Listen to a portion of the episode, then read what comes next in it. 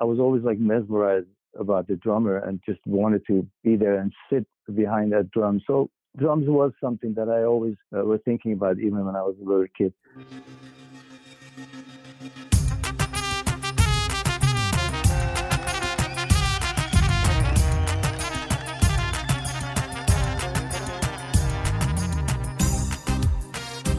Hello, everyone, and welcome to the final episode of the Assyrian podcast for the year 2021.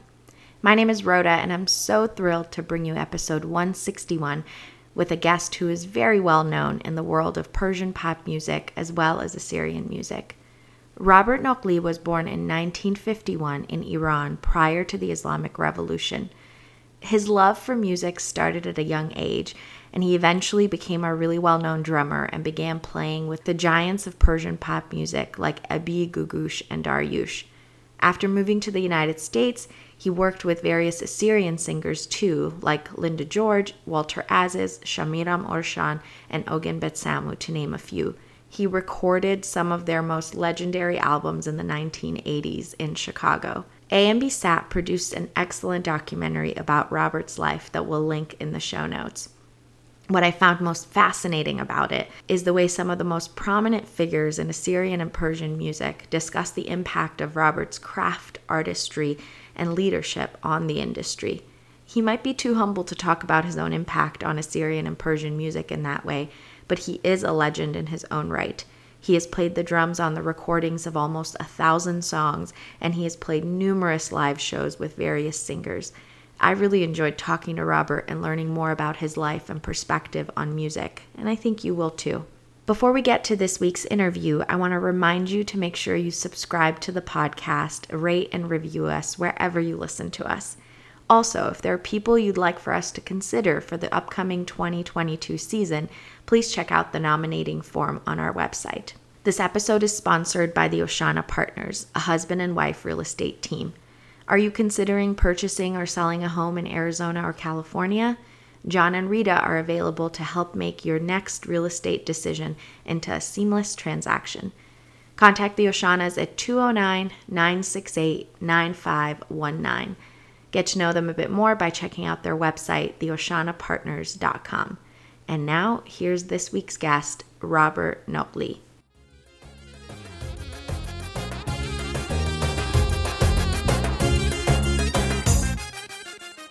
Robert. Welcome to the Assyrian podcast.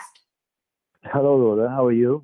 I'm good. It's good to be with you today. Thank you for having me. Appreciate it. I want to start off by asking you about your first uh, music related memory before you even started playing in any instruments? Oh, if you want to go that far back, I remember when I was a little kid, my mom used to tell, my mom used to tell me that that I would go and to the kitchen and would take all the pots and pans out and find some, you know, tiny sticks and start making noise on them, just banging on them, and she would get upset and kick me out of the kitchen and stuff like that.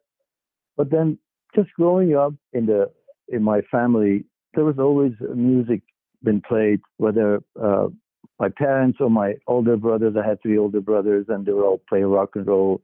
And my parents would, my mom would play like uh, German or Russian kind of music. My dad used to love Turkish music uh, from Turkey, and so there was always these musical songs that these songs that were uh, been played around the house. And me just growing up just hearing all those different genres you know from rock and roll to waltz to you know all kinds of different music that was played. And that was really that helped me a lot as far as getting familiar with different genres of music until I I was able to start putting my hands on a on an organ at home. We had a church organ at home that my mom had, and uh, I started like fooling around on that, try to learn the chords, and got myself a method book and started playing the keyboards.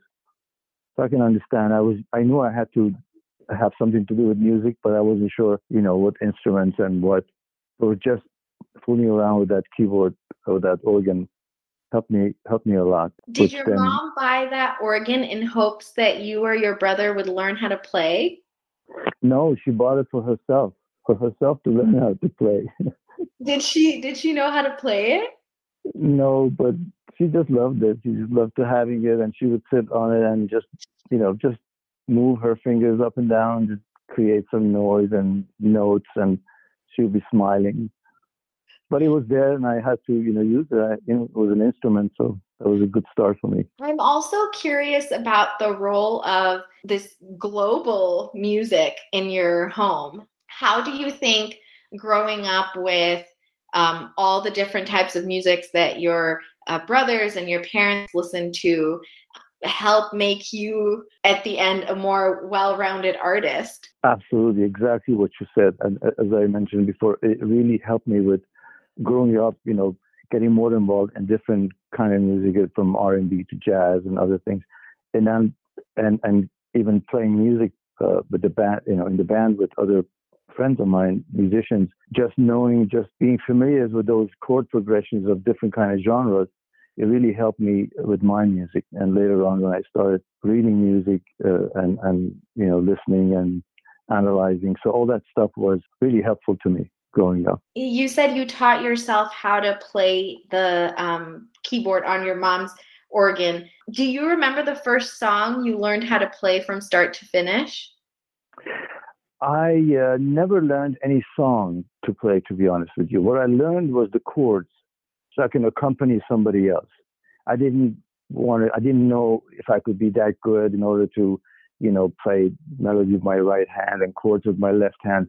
It was just there, and I wanted just to understand the chord progressions and harmonies and stuff like that. So that's all I was concentrating on, just to play chords on the keyboard. And even when I went, started going doing gigs, uh, uh, playing the, uh, the, the keyboards, the organ, I was just playing a company chord uh, with some other people that were either singing or were, we had a solo guitar player that he would do the solos and stuff. I was just a company player, just playing the chords. So never really played any melodies or anything. That's so interesting to me because I feel like when I think about learning how to play an instrument, like a few years ago, I decided I wanted to teach myself how to play the guitar. And so what I was focusing on was like, what song am I going to learn? And I I recognize that that's because I didn't have a basis in like understanding how playing music works. So as a listener, um, what brings me joy is the whole song, right? Whereas to me, it sounds like you understood from a young age what it meant to be a part of an entire production. And you learned that like the part that you could play is like playing the chords. So that's super interesting to me. You you said you joined a band at some point. This was an, an, a band with your assyrian friends right well at the beginning when i was playing the the the, the, the keyboards uh, i started going to a couple of gigs uh, i was probably good enough just to be uh, on small parties here and there, just to accompany some other guy, maybe two other guys, and just continued like that. But slowly, slowly, I was able to like you know save money doing playing keyboards, saving money so I can buy my first drum set.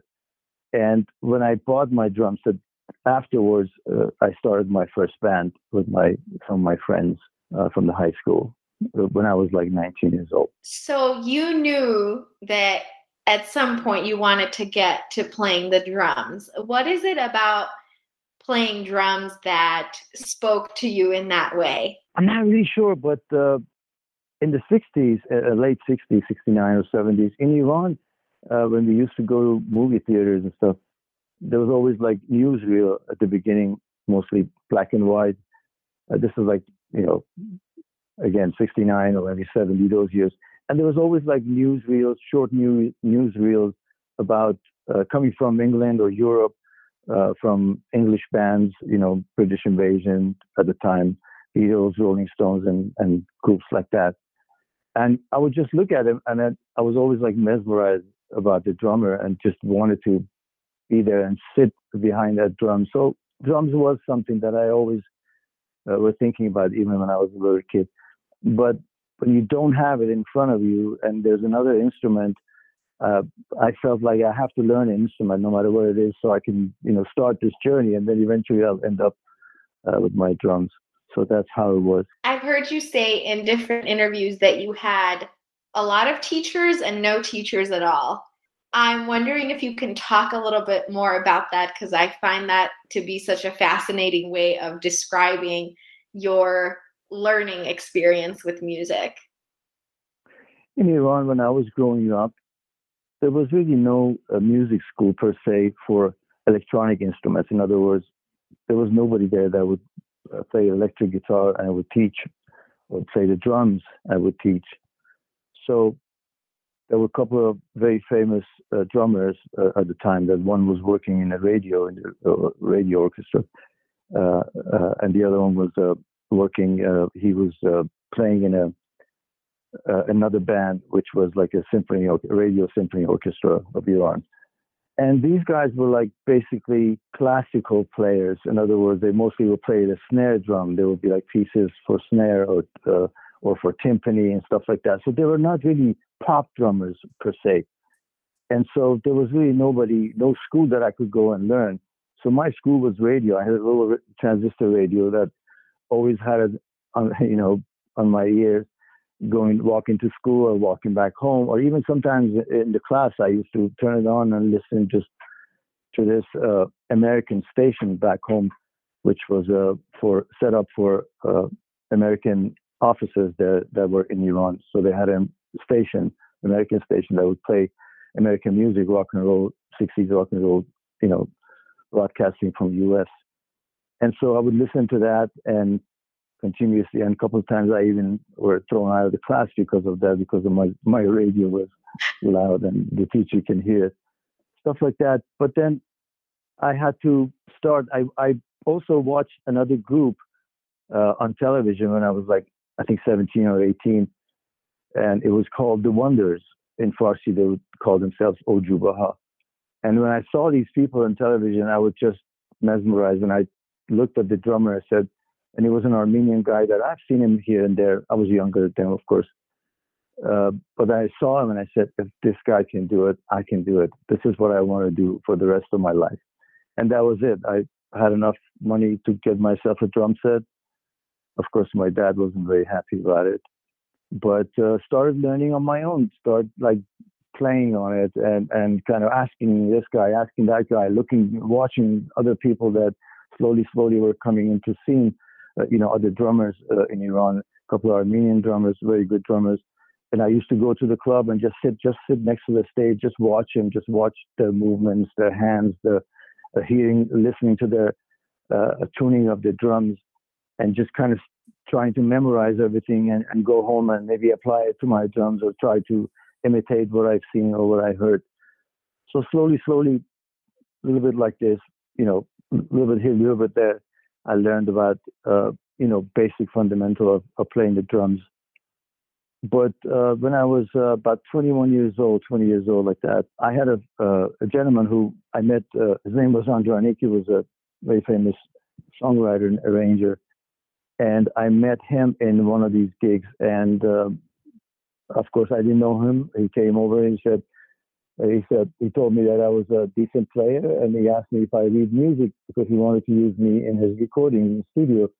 And I said, no, unfortunately, I don't read music. And he said he gave me his address. He said, just come to my house next week. So that was it. For the next three months, I went to his house and he taught me how to read music. I did my uh, uh, session, did a session with him uh, in studio, like a demo, and kind of he was happy about it. And then from there, every time he had a session to record a song, he would call me, and then other people heard me, and they started calling me. So slowly, slowly, I, I kind of took me away from the live playing into more and more and more into the studio uh, recording sessions. Is that how you got introduced to um, some of the bigger singers um, in Iran at the time? Yes, I was introduced to to bigger musicians. Uh, I, I was always lucky, and and the reason was that I always ended up with working with musicians that were older than I am, and were they were much better than I am. So I I was constantly learning from them, and through them I got to know you know some major artists in Iran and, and doing their recordings and slowly, slowly get to know them, and then start working with them on, on live concerts and stuff like that. You were obviously born in Iran, you went to school there, you grew up during a time when live music um, in Iran and pop music, and not just music in Farsi, but also like you've talked about rock and roll and like the influences of that. People of my generation, whether born here or in the United or in Iran, may not associate that kind of uh, music scene with the Iran we know now, which has like restrictive rules and whatnot. Can you talk a little bit about what Iran was like when you were growing up and um, what your experience was with the music scene there?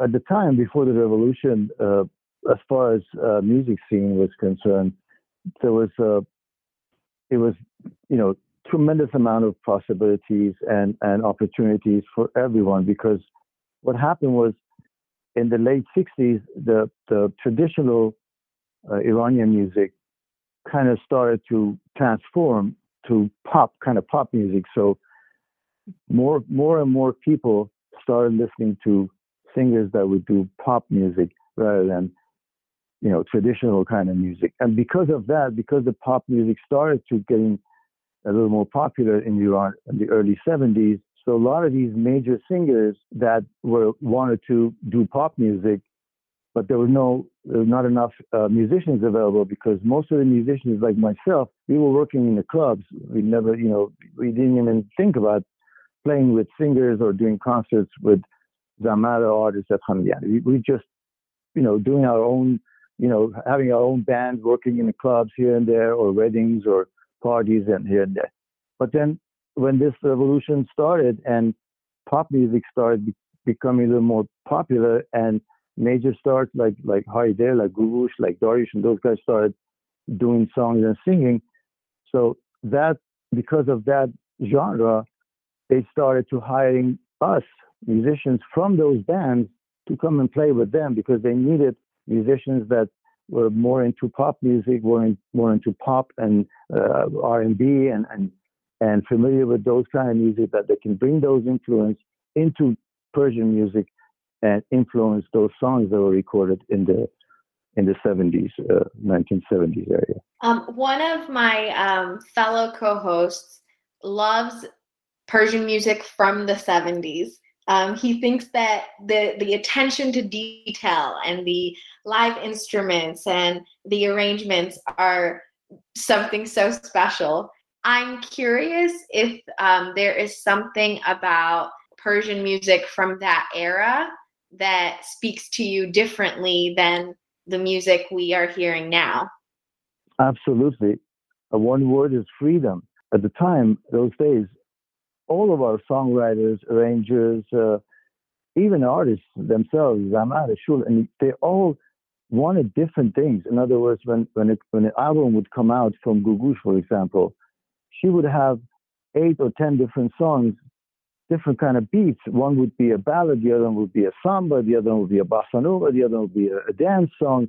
So like a mixture of everything. And and people like arrangers and songwriters were free to write and arrange any way they liked because everything was new and everybody was open minded. And so, us, as far as us musicians, we also brought a whole bunch of stuff that we learned in other kind of music and mixed it in, in the Persian music at the time of the recordings. In other words, when we used to go to recordings, the arranger would come and bring us a, a structure chart of a song. We put it in front of everybody, you know, guitar, piano, bass, and stuff. And then we would all play what we learned out, you know, outside that studio environment, what we learned listening and playing R&Bs and jazz and stuff like that. We bring all those influence into those songs, into the studio, and to perform. That's why there was a huge freedom about what to do and how to play and what to play. And nobody would tell you, as long as it would make sense what you play with the song, nobody would stop you. Nobody would say, oh, no, this is not good. Of course, people had opinions. Producers had their own opinions. But most of the time, you were able to convince them that this is a good beat for this song, and they would go. They would go for it. So the freedom was the main thing. But after the revolution, what I noticed when Iranians mostly came to U.S. Uh, entertainers as well, after like first few years, things started kind of changing. One one uh, a, a, dance uh, music started to become very popular, and so everybody was doing the dance music and a little bit of uh, you know copying. One one let's say one artist would come with come up with a song, the song would, would become a hit, and then everybody would start writing similar songs to that because that song was hit. But that situation was not like that in Iran. It was everybody was on their own doing different things and fantastic things, I should, you know, add. But that was not what happened in U.S.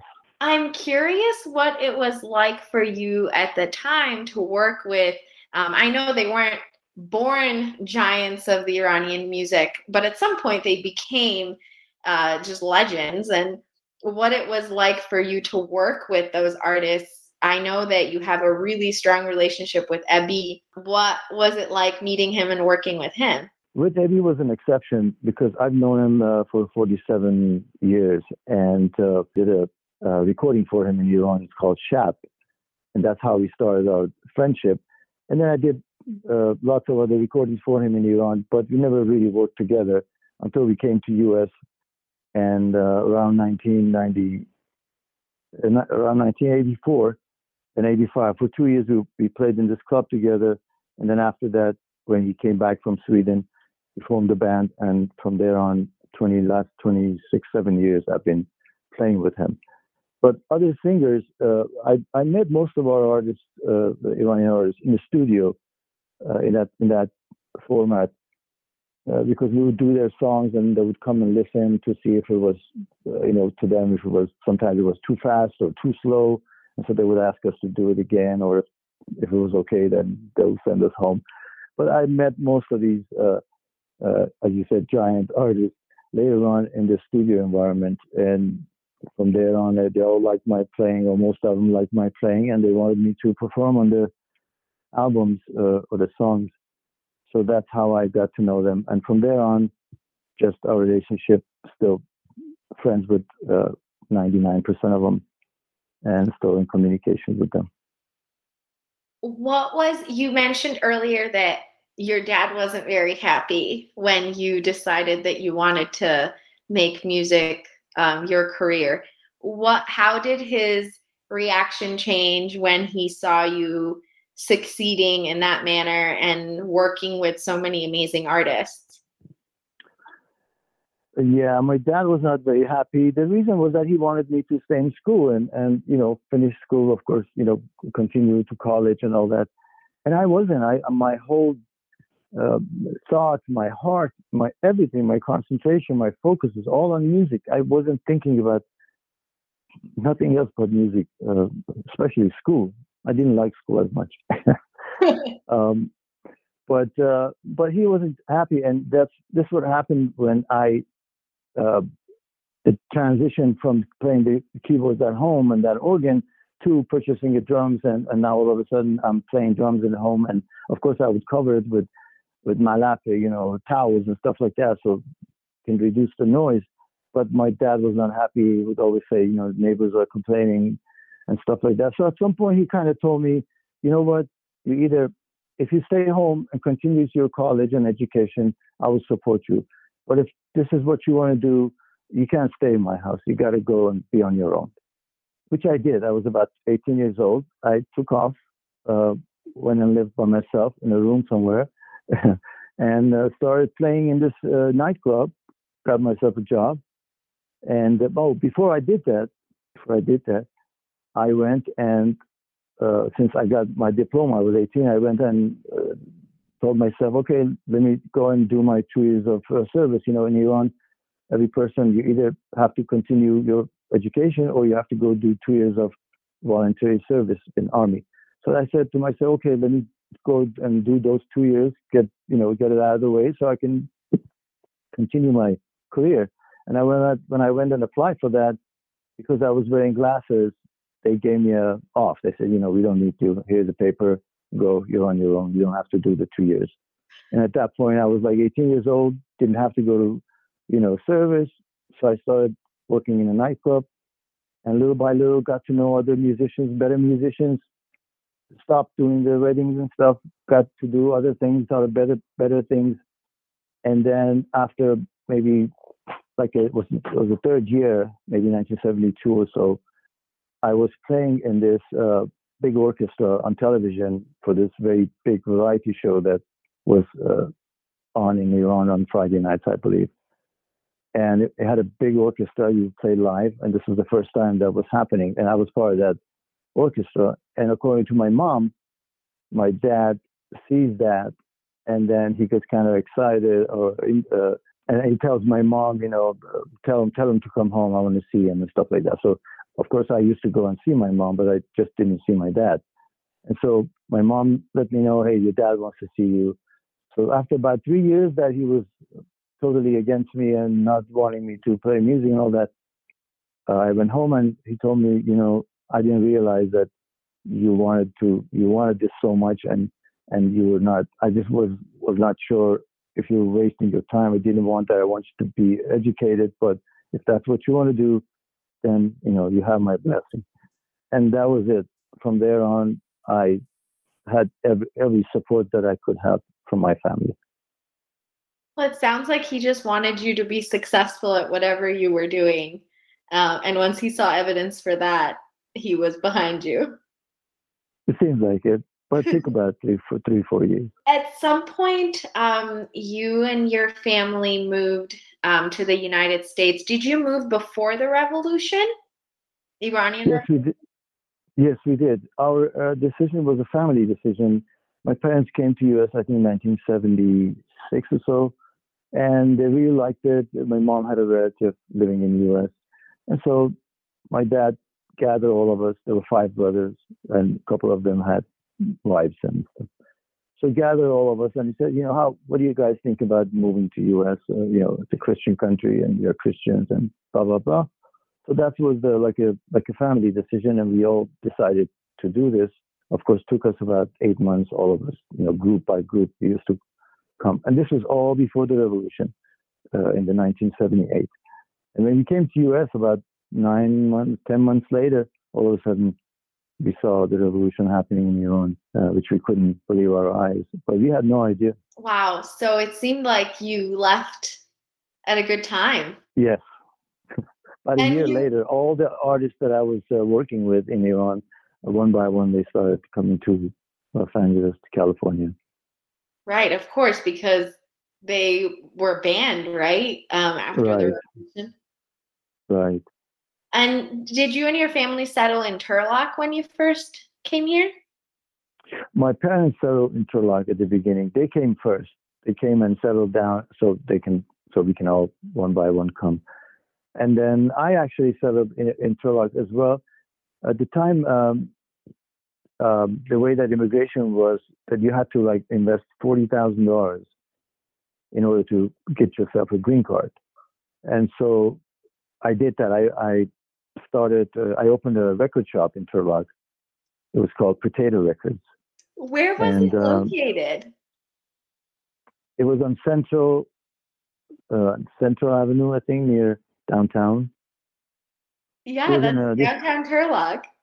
Yes, it was in the shopping center that my dad used to own it. So I started the store there, and I was there about maybe two years. I got my green card and all that. And then uh, I had a friend in Los Angeles who owned a, a club, a nightclub, and so he sent me a message saying that if you're ready, come to LA. I have a job for you, and that's what happened. I came, moved from Turlock to LA, and I stayed for the last thirty some years. Um, I Turlock is my old hometown. My family and I also settled in Turlock when we first got here. Um, so when I heard that you had a record store in Turlock, I was really curious what street it was on. um, so you come to the uh, U.S., you open that record shop, and then you move to LA and reconnect at some point after all the artists um, have left Iran um, after the revolution with them, and you start working with them again. But at some point, you make the transition um, from being just a, a, drummer in a band to being a band leader.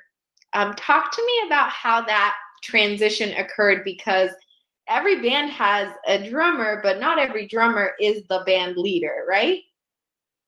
That's true. Uh, historically, um, piano players or keyboard players are band leaders. But uh, I'm not sure why. I mean, a band leader's job is to lead the band, take care of the band, uh, take care of the band's affairs. and that's what I do. Um, the way that happened was I was working uh, with Ebi in a, a club called uh, 1244. This was like 1986, 87, I believe. And um, we were working in the club, and then Ebi disappeared. He decided that he doesn't want to do nightclub jobs. He wanted to become a major star. So he disappeared. He left. He went to Sweden for a year and came back with a with a great album. This album became very, you know, popular, and so he decided to form a band. He asked, he talked to me, called me, talked to me, and told me that he wanted to put a band together and do tours. He doesn't want to do clubs or parties and stuff like that. And so since that time, uh, since I formed that first band for him in 1996, I've been with him uh, since then and taking care of his band, responsibility of the band, you know, traveling, the transportation, everything, everything that has to do with the band, I'll take care of it. But we have a musical director who does the musical part of the band, and we also have a manager, band manager. We also have a roadie. So, but my responsibility is just for the band members and their needs and ANB Sat did this excellent documentary about your work and they interviewed a lot of artists that you've had the opportunity to work with or they've had the opportunity to work with you. And listening to them talk about you one of the things that stood out to me was that they not only appreciate your talent as an excellent drummer but all the ways in which you contribute to the team effort of producing a song or playing a song and how you make the other make sure that the other musicians and artists are good at what they're doing um, i'm curious about how you developed that style of leadership and why that is important to you that is a good question of how I'm not sure how. It's just, I guess, they're just doing it, just taking care of something. If you have a responsibility, you take care of it. Then, you know, years go by, you become good at it. And I think that just started like that and, you know, put a band together and then started, started taking care of the band's affair. And slowly, slowly, it became a, a responsibility and it became a, a major responsibility because in the Ebi's environment, working environment, uh, with his productions, and everybody has to do the job to the you know top of their level uh, of capability. So um, it was like that, and then became uh, I just loved it, and from there on, uh, you know, wanted the responsibility and just having it. But I'm not sure how I uh, how it came about. It just starting doing it, and then kind of like doing it. I'm a very organized person, try to. So I, I like being organized. So probably the only way that I could keep everything organized was to handle it myself and not leave it to anybody else. Maybe that's what the, how it started. Well, it sounds like it maybe also just comes naturally to you. could be, could be. You said that when you first started, you didn't know how to uh, read notes and you taught yourself how to play by ear essentially do you ever play with any uh, band members who only know how to play music by ear? Um, and how does that impact um, the experience of that person or the band as a whole? Well, every musician almost can play with ears. I mean, every musician can play with what he understands and what he can hear. But reading the charts is only like a tool for you to be able to, you know, uh, like um, what's the word I'm looking for? Like cooperating with the rest of the musicians, the rest of the instruments up there. So the charts is like something that uh, connects everybody together. We all follow the same thing. That's the only reason that charts and, and notes exist, just so I have some kind of coherence. But a lot of times we have gone on stage and everybody knew a certain song, and we just played it without the uh, charts or anything. Everybody knew the song, and we just played it, just like you said. So uh, reading music is really uh, like a tool, additional tool to get better. Of course, last uh, 10, 20, 25 years, I worked with uh, in Ebi's band. We always like hired uh, top-notch musicians that always music. So our musical director always have charts for new songs and stuff like that. So we have to rehearse those charts are just a tool for a musician to to um, have some kind of structure or some kind of roadmap to know where the song goes from the beginning to the end. I'm also wondering about your experience in both playing live music um, versus uh, playing music when you are recording a song. Um, what is the biggest difference between playing the drums in a live setting versus um, a recording session? Well, let me start by saying that I prefer studio work than live playing. Let me get that out of the way. I prefer studio work than than playing live. But I I have to play live because that's how you make a living. Studio doesn't pay as much. Um, but the difference, one of the differences is that when you do when you play in a, in a studio environment, there's a song that you, you're trying to record, and you have to play it as many times as you have to in order to get it all right. Everybody has to play it several times in order to get the recording right. So one song you maybe go to the studio and play it two, three times and we get it and we record it, we're done. A song maybe takes a whole day to get it right. Difficult song, difficult arrangement stuff. But the live, it's you play it and right there, that song is finished, it's done. Whether you make a mistake or how whatever happens on stage on that particular song, it's done. It's gone to the air and it's finished. But in the studio environment, you have a chance to go back and correct yourself, which in the live setting you don't have that chance. So you have better you get it correct the first time.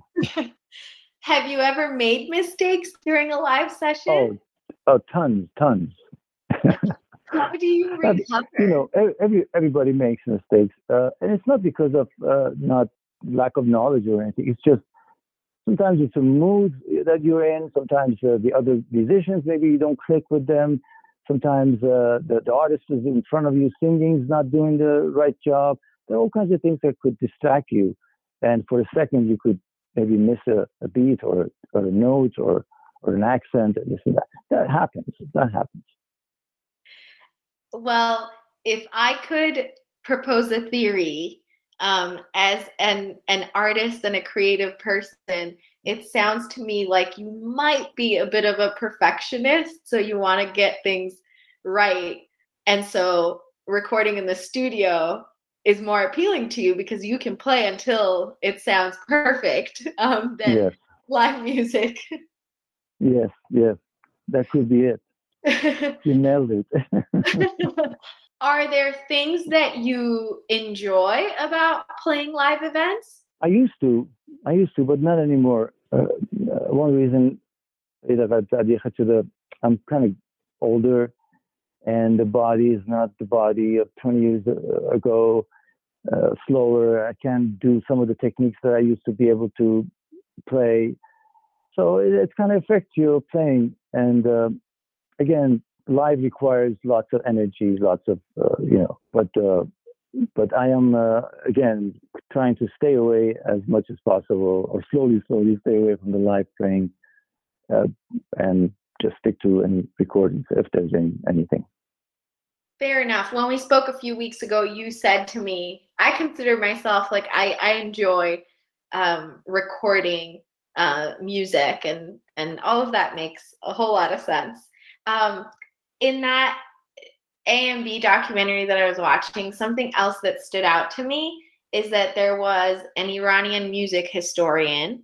And one of the things he said about you is that one thing that contributed to your flair as a drummer um, for these big Iranian singers, something that you brought to the table that maybe others didn't, is your knowledge of Assyrian folkloric rhythms. Um, so I'm curious how you think being familiar with uh, Assyrian music uh, helped to shape your style. Something I always try to do, just to keep in mind that I, at the at the same time that I was uh, playing uh, Persian music with some Persian artists or recordings are here there, I was also on and off involved with Assyrian, uh, uh, some Assyrian programs and shows in, in Assyrian club or Shotaputa with Suren, maybe I can give an example. So I was back and forth, very little activities, but I had some activities with Assyrian artists.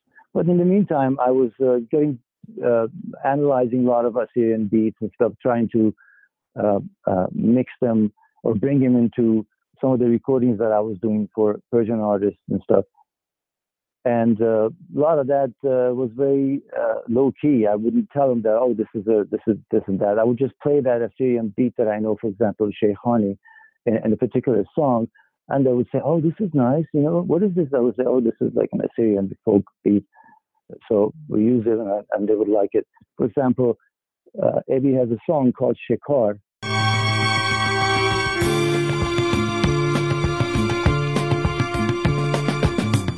وقتی رسید آهو هنوز نفس داشت داشت هنوزم بره هاشو میلیسید by آقای شمازاده and when we were recording it I played the Sheikhani on it on, on the on my toms and the producer told me that he liked it and let's keep this he he had some other things in mind and so we played that in that way and years later I hear that some of the popularity of that song was because of the way that the beat was playing and uh, it was kind of new for people at the time or 47 years ago. And so it was new and so every time i had a chance in any kind of recording you know for, for persian artists i would bring a, a, an assyrian beat if i could fit it in the song. As long as it made sense as long as it was musical i used it.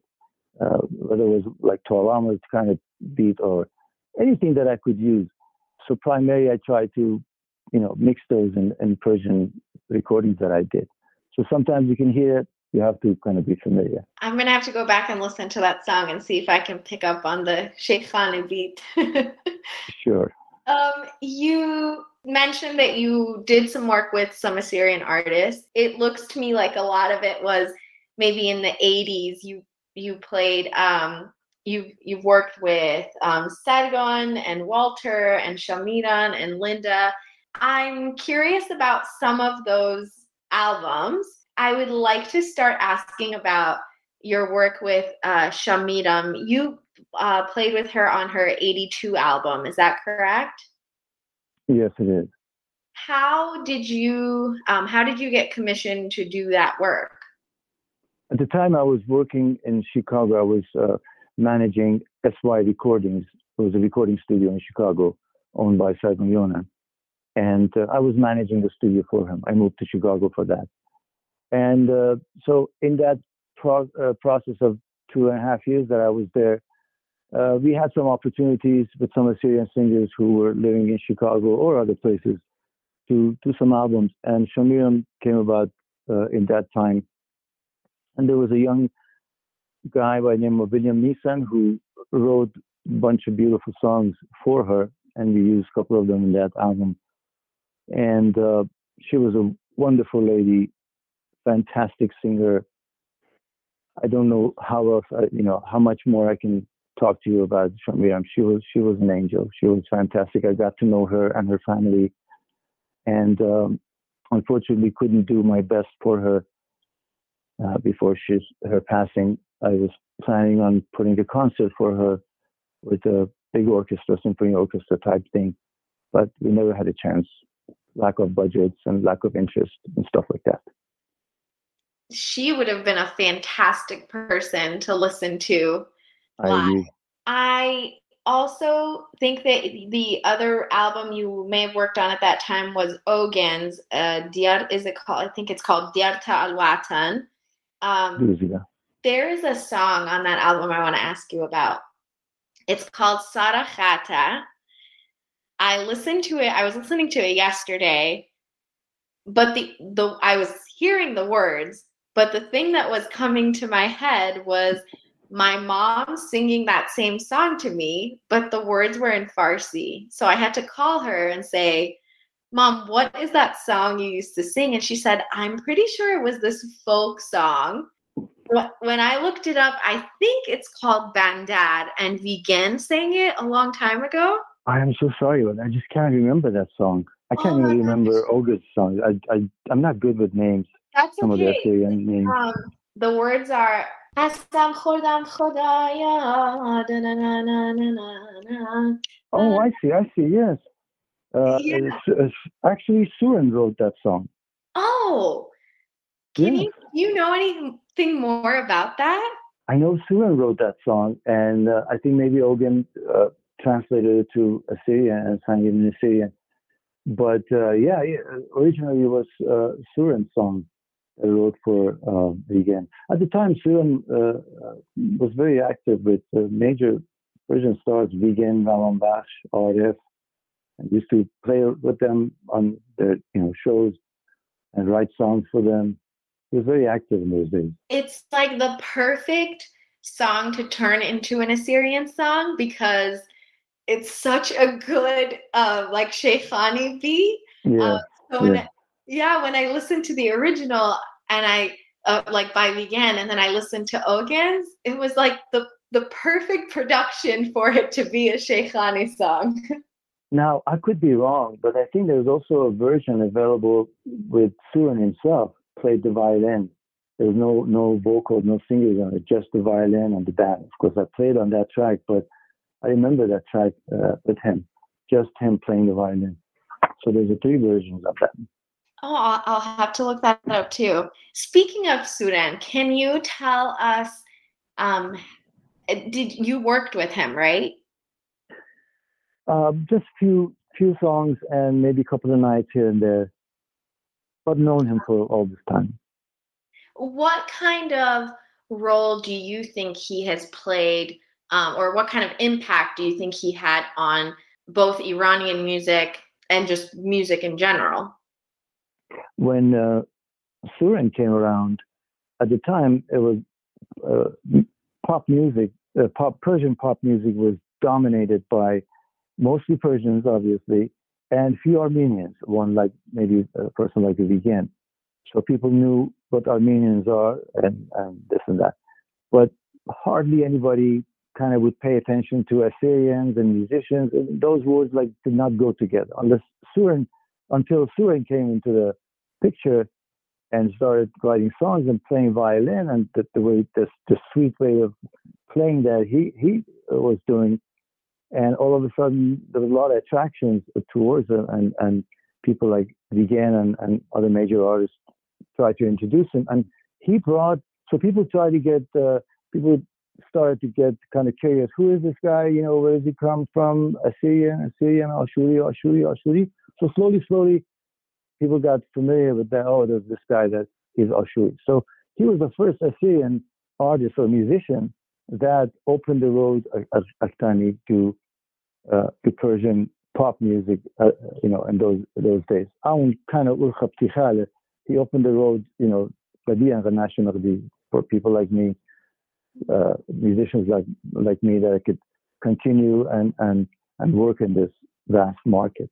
But he was the first guy who, you know, started the whole thing for us. There's also another song from the from that same era you worked with Walter Aziz on his 1982 Agha Petros album. Is that right? Right.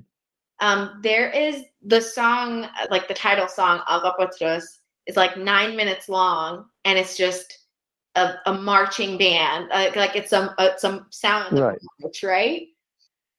Um, yes, yes. So it's like a very nationalistic song, and then yeah. what stands out to me when I listen to it is is the beat of um, the drums in that song. Um, what was that process like, and what is it like to like sustain that kind of energy and beat for nine minutes straight?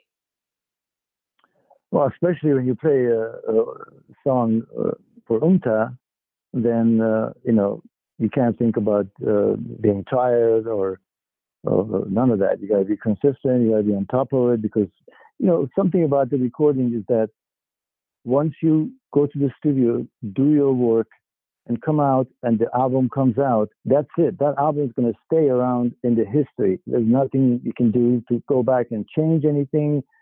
You know, there's none of that.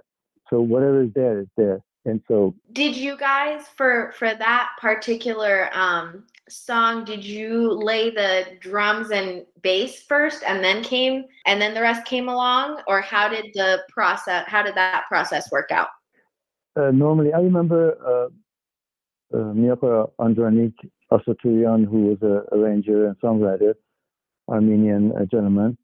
So I introduced him to Walter, and he decided to do Walter's album, arrange it.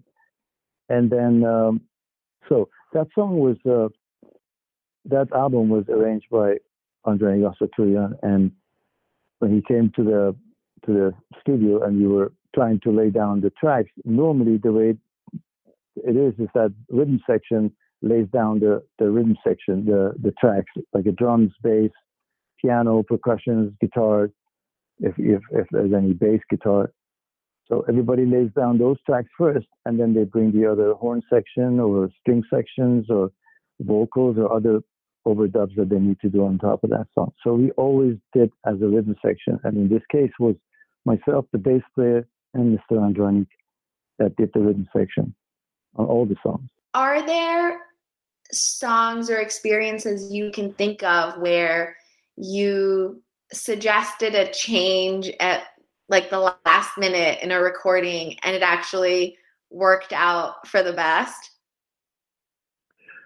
Um, many times I suggested, like, we would go to the studio and play a song, or, or the producer would come in and give us the charts, and we all look at it, and and he would give us, he would play the piano a little bit and give us an idea what the mood of the song is, for example. And then they would never write specifically for each instrument unless there was a like arpeggio on the guitar that has to keep a certain chord, and they would write that. But as far as the bass lines or drum patterns or even piano patterns, they wouldn't write those out because obviously at the time, those producers and arrangers, their knowledge of our instruments was not as much as ours.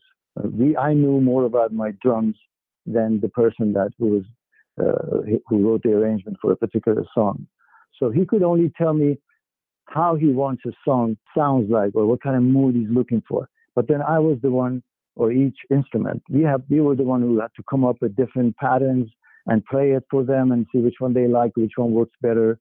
So it was always like a, you know, give and take. But we mostly decided each or you know us musicians decided of what to play on each song, and sometimes they would suggest something. And uh, for example, there was a song. Uh, there's a lot of them, but I just remember "Gole Bita" by Dariush, and they had a regular blues uh, beat for it. Uh, the producer had in mind, and so he came to me and said, "Play it like that." So we played it, recorded it. He was happy, but I said to him, "You know, can I try something different? I just trust me for five minutes." And he said, okay. Of course, he was familiar with me and knew I wasn't going to waste his time. So I went back to the studio by myself and they played the song again. And I played a totally different pattern and with, with uh, brushes instead of sticks.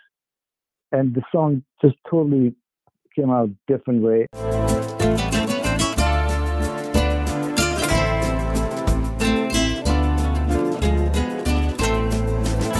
lo lo lo lo and they were just, you know, flabbergasted of the result. So stuff like that happens, and that doesn't happen all the time, but certain ways, some certain times, you kind of get certain things get, uh, you know, thrown at you, and say, oh, let me try this or let me try that. And fortunately, I was working with a lot of people that are open-minded, and they would trust me. And if I say, you know, let me change the beat to this and that, they would let me do what I want some cases they didn't like it, but most cases uh, it was working for the recording. One of the things that I would love to talk to you about in terms of um, Assyrian music, and I'm asking you this because I think the breadth of your experience in the Iranian music scene and the work that you've done with Assyrian artists in the past, I'm curious what your take is on the current state of Assyrian music? See, there's a there's a process for a musician and an artist. There's a process. We start with weddings, parties, picnics, playing your uh, friend's birthday party, just to gain experience, just to gain experience of how to deal with audience, how to sing, how to, you know, deal with your band, what kind of set list you should have. We gain all these experiences playing those you know, preliminary gigs or like uh, weddings. Every, every musician that starts does weddings. Every singer that starts, they do weddings, they do parties, and this and that. And you go forward. You go forward, and years go by, and you do albums as an artist. You do you do better albums. You do albums and albums. If you get to a point as an artist, as a singer, that somebody else, a producer, comes and say, Mr. Ogin, for example, I'm giving Ogin because he's my best friend. Mr. Ogin, come and sing in our, you know, we have a concert set up for you, for example, uh, with a 30 piece band orchestra, and we'd like you to come and sing a couple of songs. So when you get to the point, to that point, like Ogin, who's capable of coming and singing in front of 30 piece orchestra and does a great job, does a beautiful job, then that should be the threshold. From there has to be, next gig has to be better, bigger, more production, better sound. Everything has to be better from that level on. You have to continue going up, up, up, up. So when you do that, when you sing in front of a symphony orchestra and, and perform so beautifully, again, I'm just giving Ogin as an example, but I don't mean him. So you can't go back and, and three weeks later go to uh, uh, sing in a, a Syrian food festival. It just doesn't work together. It doesn't work like that. I mean, I still believe that those shows, those weddings, those parties should be for the musicians and zamare or artists that coming along, the younger ones. They should do those gigs. They should gain experience by doing those gigs. But our major artists that I can count in one hand, those guys should keep our level high. They should be they should be able to we should be able to have such artists that can do duets with other international artists, you know, to that level. And we can and we have. But their priorities are all mixed up in my opinion. And they don't make sacrifices. They're all, always thinking about short term, you know, uh, satisfaction, not in the long term. And because of that, our music it does not go forward as much as we like to. And we always like back to the same place, back to the same place. That's what I wanted to say about, you know, our major artists and our youngers. Come in and, and let them gain experience. You already have those experiences. Do a better show. Don't just don't just go with uh, two three musicians on stage. Uh, if you're a major artist, you have to respect yourself. You know, and and you have to reach them more more you know. So people other uh, cultures can listen to us and, and respect us for our music and stuff like that. But if we don't respect ourselves we can't expect other people to respect us. How much of that do you think is because so many of these singers even to this day years later after they've started their way of making a living is still the weddings and the parties. I disagree. I have a, you know, very, very good example. I can give you this example, which I give other people too. In, in 1986, as I said, we were working in this club with Ebi, and then he decided he doesn't want to do that. He was just, just like a, another artist, a Syrian artist, ours, was doing parties and clubs and stuff. He decided he doesn't want to do that. He went to Sweden. They disappeared for a whole year. Came up with a great album. And then came back to US and stopped doing parties. And he just, you know, formed a band and just did concerts. At the beginning, there were maybe 500 people. Maybe next uh, concert became 800, maybe 1,000, maybe 2,000. And in few years, we were able to play in the, in the auditoriums with 10,000 capacity. And it was full house. So it takes a sacrifice. You have to sacrifice for your art. If you believe in yourself, you have to sacrifice. And don't look at short term. Don't look at, oh, I'm going to do this gig and get this $5,000 until we see what happens.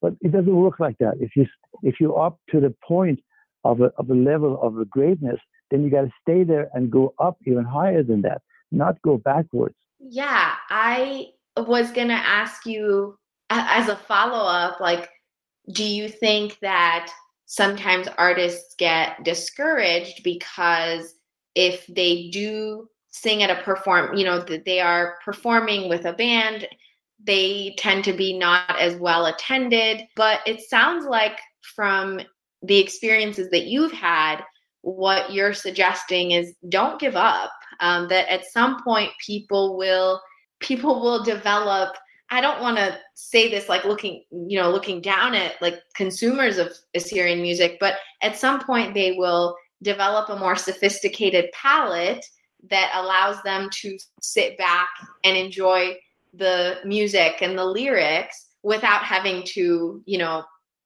dance uh, specifically like in a in a more in a concert setting. So it yeah. sounds like you're suggesting it takes some persistence on and patience on the side of the artists. But just think about it. Just think about it logically. Let's look at it logically. If I'm, a, I, let's say I'm an artist, I, am a singer, right? I'm not, and I have a, I have a show coming up in, in November, for example, or, or September next month, right? For example, I have a show, I have a concert uh, in a thousand seat capacity. And here's the, like a typical conversation that some other people might have under the circumstances. Uh, the guy tells his friend, "Oh, by the way, uh, so such and such has a concert. Uh, you should go see her, uh, see a singer." And the friend says, uh, "How much is the ticket?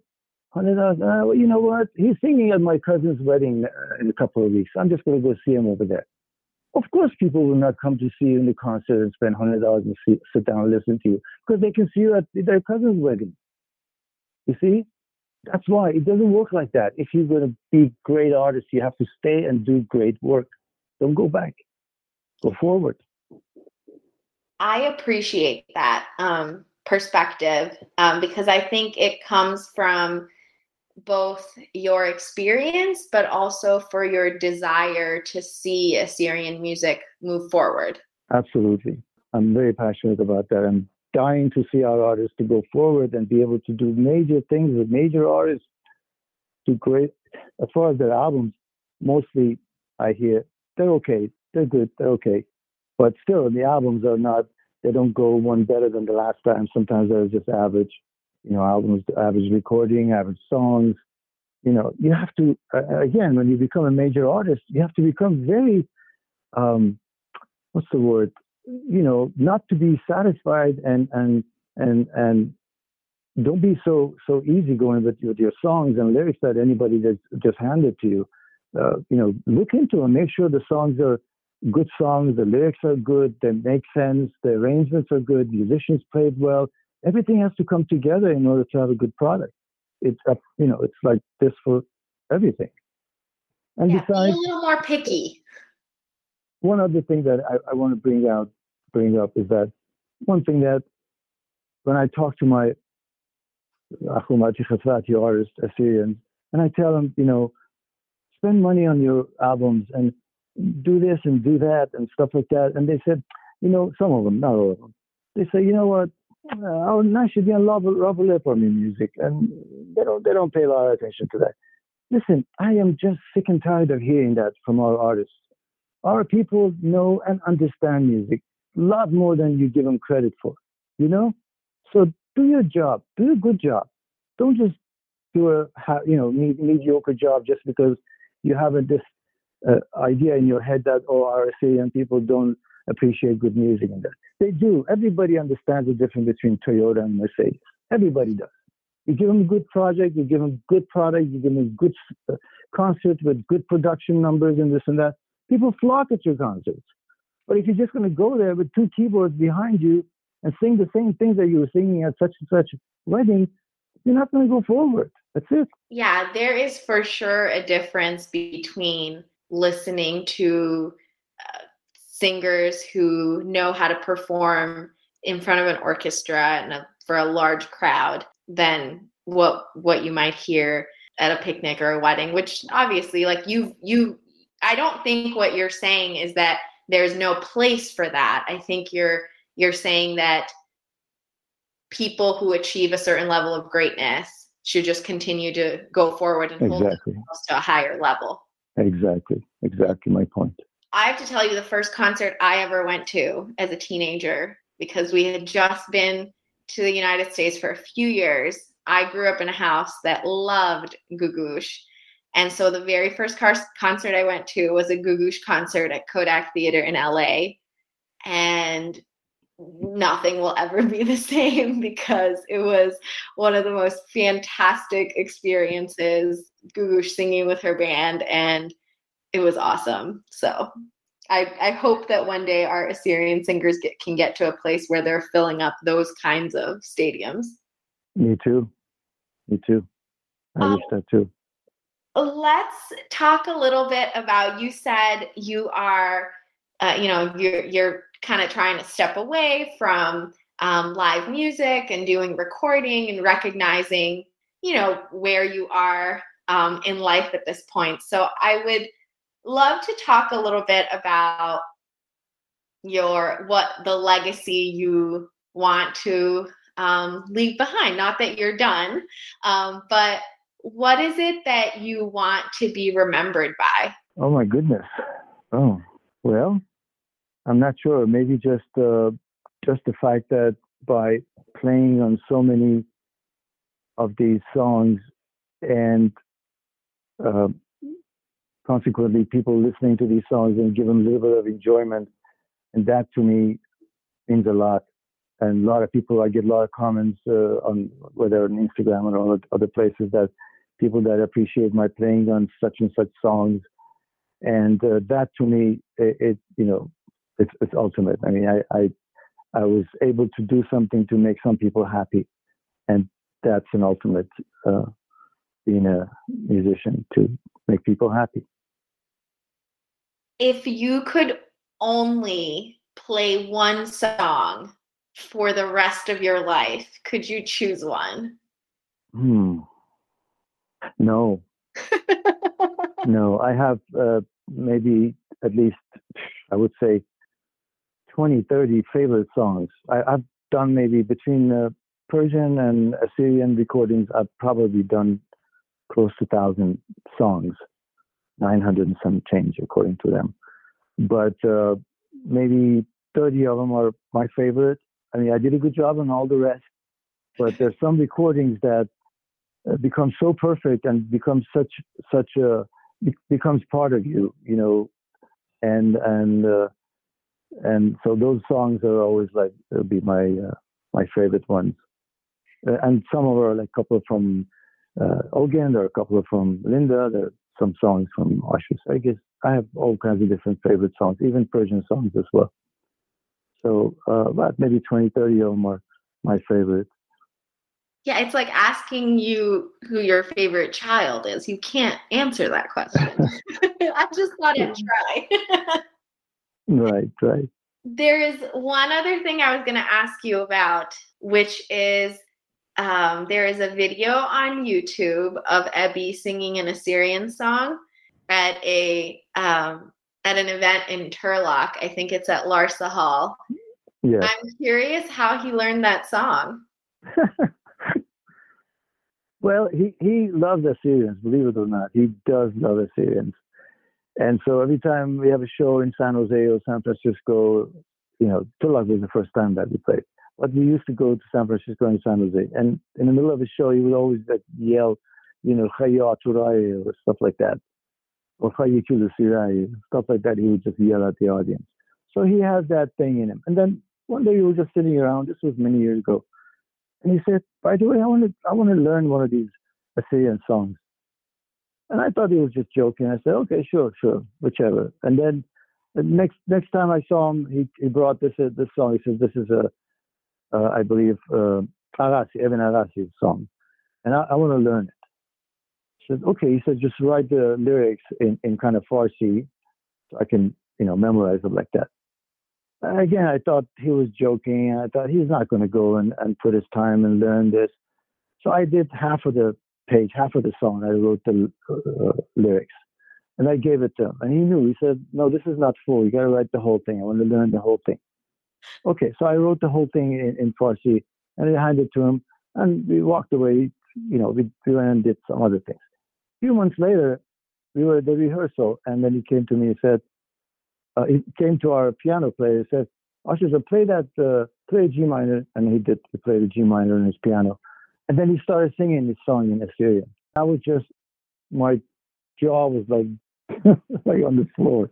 You know, how did you learn this? I, said, I told you I'm going to learn it but I want to play it with the band.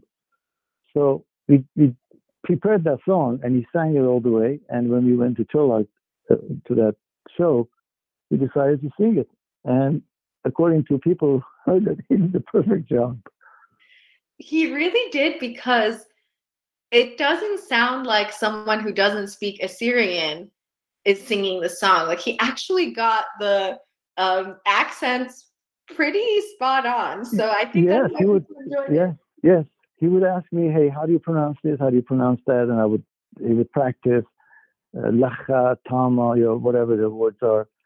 And and yeah, he he did try really hard to learn it the best way possible. Your uh your nephew is also a drummer, and he created a band called Dumara uh, Band. He's a great drummer.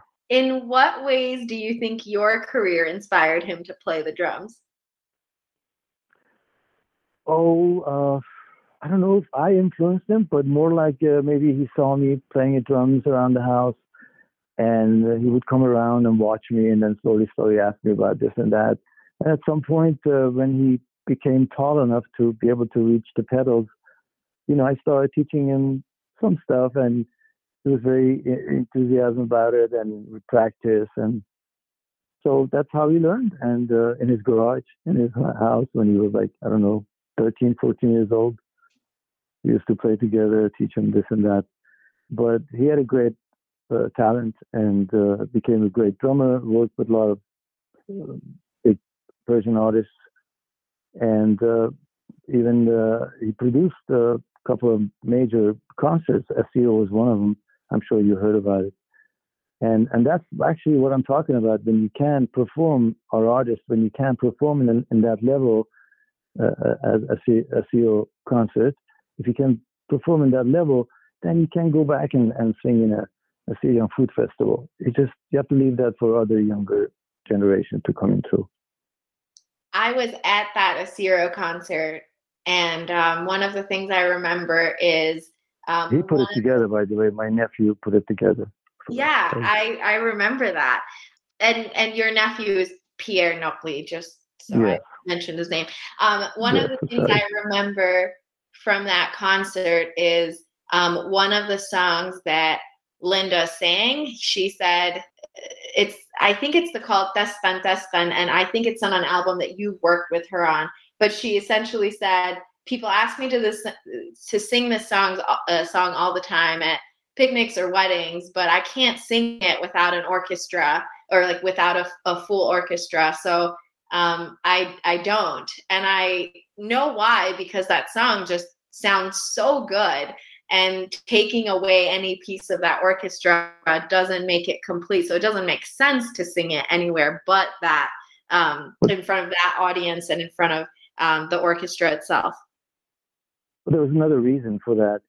When uh, Sergio Yonan came to me and he said, you know, let's do an album for Linda George at the time. This was 1984, and I was in Chicago, and uh, we decided to do an album for her. And uh, when we talked about how we're going to approach the production, he was telling me that he doesn't want any, you know, spend as much as you need to to make it a a, a most beautiful Assyrian album as, as, as possible.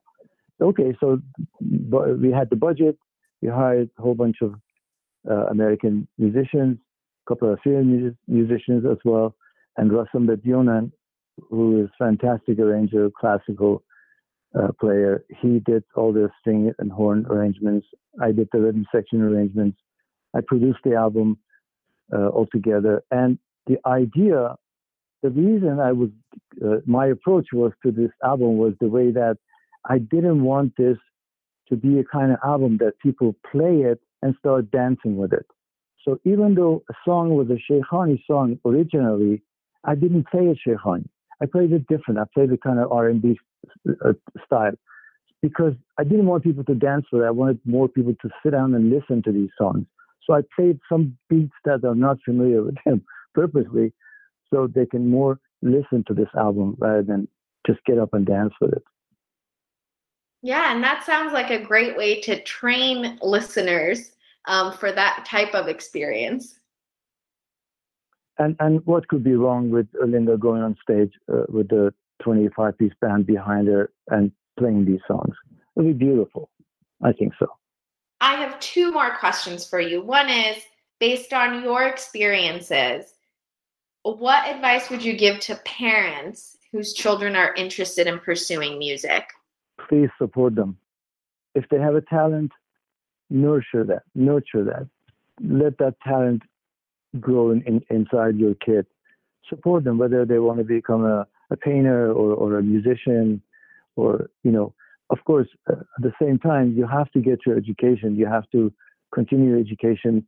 So just in case, if, if you were wrong as far as your, your talent in music and you couldn't make it in music, at least you have something to fall back onto.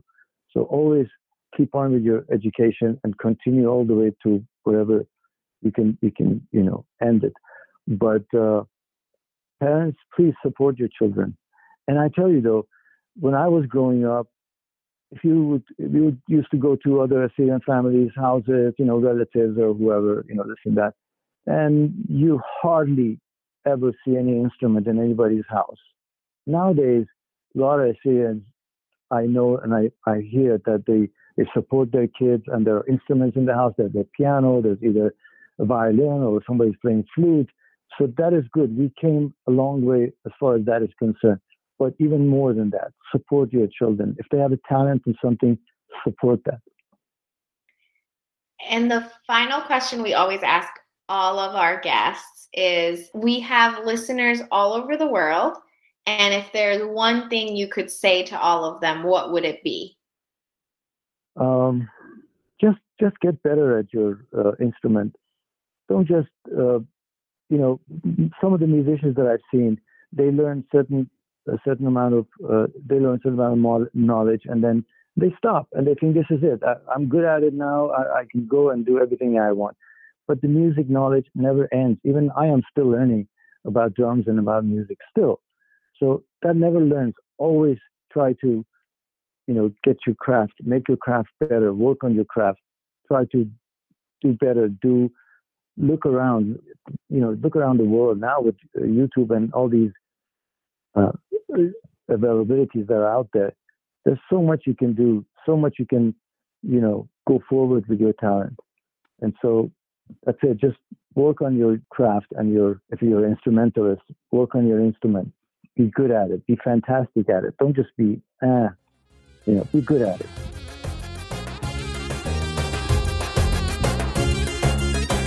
Thanks for tuning in to this week's episode. We wish you a joyful season as you celebrate the holidays, and we hope 2022 is a year filled with health, joy, and bliss for you and your family. We'll be back in March of 2022 with more interviews from around the world. Stay safe, and we'll see you soon.